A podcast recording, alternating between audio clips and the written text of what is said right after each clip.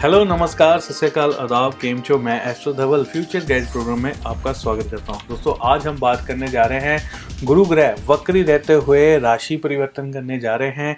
ये मकर राशि में इस समय में बैठे हुए थे और वक्री रहते हुए मकर राशि से पिछली राशि धनु राशि में प्रवेश कर रहे हैं। धनु राशि गुरु ग्रह की अपनी मूल त्रिकोण राशि है, स्वयं की राशि है। गुरु ग्रह के अंदर दो राशियाँ आती हैं, धनु राशि और मीन राशि। ये दोनों के स्वामी हैं और धनु जो है, ये इनकी मूल त्रिकोण राशि है। इसके अंदर आने पर इनके पावर बहुत आ जाती है और वक्री गुरु वैसे बहुत ज़्यादा पावरफुल होते हैं। तो चलिए बात करते हैं कि मिथुन राशि वालों के लिए ये सारी चीज़ें जो होने वाली हैं, वो क्या शुभ फल लेकर आई हैं और क्या इसमें आपको बच के रहना है। एक दिनों के लिए जैसे मैंने बताया कि ये धनु राशि में रहने वाले हैं गुरु ग्रह। तो एक दिन तक जो भी चीज़ें मैं बता रहा हूँ, उनके ऊपर ये एप्लीकेबल होती है। तो केतु और गुरु का योग जो है, वो कई बार किसी चीज़ में ना जैसे नुकसान भी कई बार बड़ा करवा देता है, कई बार ये आग लगा देता है। अगर ऐसी कोई स्थिति आपको लग रहा है कि कोई बिजली की तारों में अक्सर हमने देखा है, व्यापार स्थान पर आग लग जाता है। अगर आपका कोई गोदाम है, कोई आपकी दुकान है, उसमें बहुत कीमती सामान पड़ा है और आपको लग रहा है कि शॉर्ट सर्किट हो सकता है तो उसको पहले से ही वहाँ पर बंदोबस्त करके रखिए, क्योंकि ऐसी भविष्य में चीज़ें आपको सुनने को, देखने को मिलेगी, क्योंकि ये कॉम्बिनेशन कहीं ना कहीं अग्नि तत्व है। और केतु उसमें बैठे हैं और गुरु साथ में आगे हैं तो अग्नि से संबंधित चीज़ें हो जाती हैं। तो आपके अंदर की अग्नि को अगर ये बढ़ाता है स्ट्रांग करता है एनर्जी आपको देता है तो बाहर की अग्नि को भी बढ़ा देता है।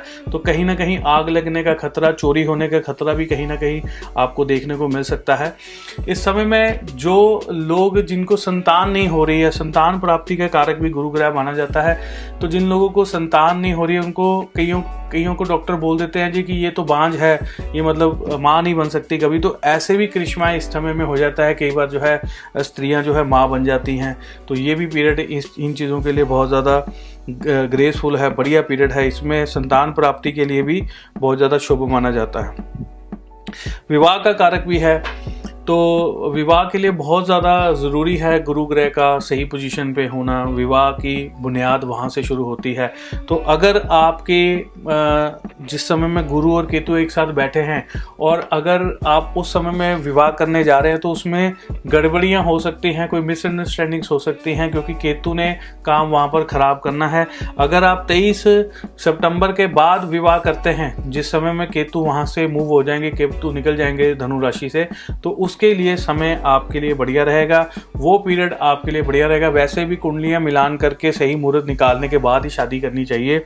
इस समय में संतों की सेवा करें। अगर आपको कोई संत मिलते हैं, उनकी सेवा करें। बुज़ुर्गों का आशीर्वाद लेना इस समय बहुत ज़रूरी है। आपके गुरु का आशीर्वाद आप ज़रूर लें। सुबह उठकर एक बार अपने गुरु को इस समय में ज़रूर याद करना चाहिए। सावन का महीना भी है। तो गुरु को याद करें, गुरु को याद करके चीज़ें करें तो आपके लिए बहुत ज़्यादा शुभ रहेगा। जिन लोगों के लिए बृहस्पति शुभ है, जिनकी कुंडलियों में बहुत ज़्यादा, उनको तो बहुत ही ज़्यादा फल इस समय में अच्छी प्राप्त होने वाले हैं। बहुत सारी चीज़ों में धन प्राप्ति के योग धन प्राप्ति से मतलब ये नहीं है कि कोई अपार धन आ जाएगा। आपकी वेल्थ अगर अच्छी हो गई, आपके नेगेटिव खर्चे बच गए, आप हॉस्पिटल नहीं गए हो, आप अगर कोई ऐसी चीज़ें आपने नहीं हुई, आपके साथ नेगेटिव चीज़ें नहीं हुई, ये भी एक बहुत बड़ी बात होती है। ज़रूरी नहीं है कि आपको लाखों करोड़ों रुपए ही मिलना है। अगर आपका पैसा बच गया, आप मुसीबतों से बच गए हैं तो ये भी एक बहुत ही शानदार बात होती है दोस्तों। तो ये भी चीज़ आप मान के चलिए। इस समय में हल्दी चंदन का तिलक लगाइए। नहाने वाले पानी में थोड़ी सी हल्दी डालकर नहाना आपके लिए बहुत ज़्यादा शुभ रहेगा। आपके गुरु को स्ट्रॉन्ग करता है। हल्दी चंदन का तिलक लगा के अगर निकलते हैं तो आपको नेगेटिव एनर्जी जो है नहीं घेर पाएगी। नेगेटिव चीज़ें आपको नहीं घेर पाएगी। अगर आप इंटरव्यू देने जा रहे हैं तो अपने गुरु को याद करके जाइए माता पिता की जो है तस्वीर को साथ रखिए, पॉकेट में रख के लेके जाइए, उनके पाँव छूकर जाइए, आशीर्वाद लेकर जाइए। सफलता आपको इस समय में ज़रूर मिलेगी। ये टाइम पीरियड जो है, इन चीज़ों के लिए आपके लिए बेस्ट पीरियड है।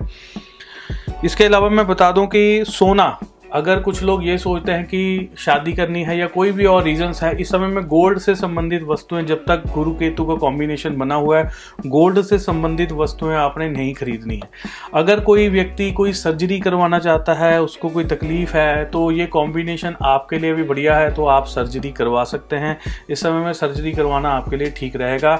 और अगर किसी को इस समय में गुरु ग्रह जिस समय में केतु के साथ बैठे, कई बार यह थायराइड की प्रॉब्लम दे देते हैं, मोटापे की बीमारी किसी को हो जाती है, पेट से संबंधित कष्ट ये दे देते हैं, कई बार ये यूरिन से संबंधित स्त्रियों को जो है कष्ट देते हैं यूरिन पार्ट्स पे। तो ऐसी चीज़ें जो है, ये थोड़ी थोड़ी दिक्कतें भी साथ में आती हैं। हर चीज़, हर एक प्लेनेट में नेगेटिव और पॉजिटिव दोनों तरह की चीज़ें होती हैं।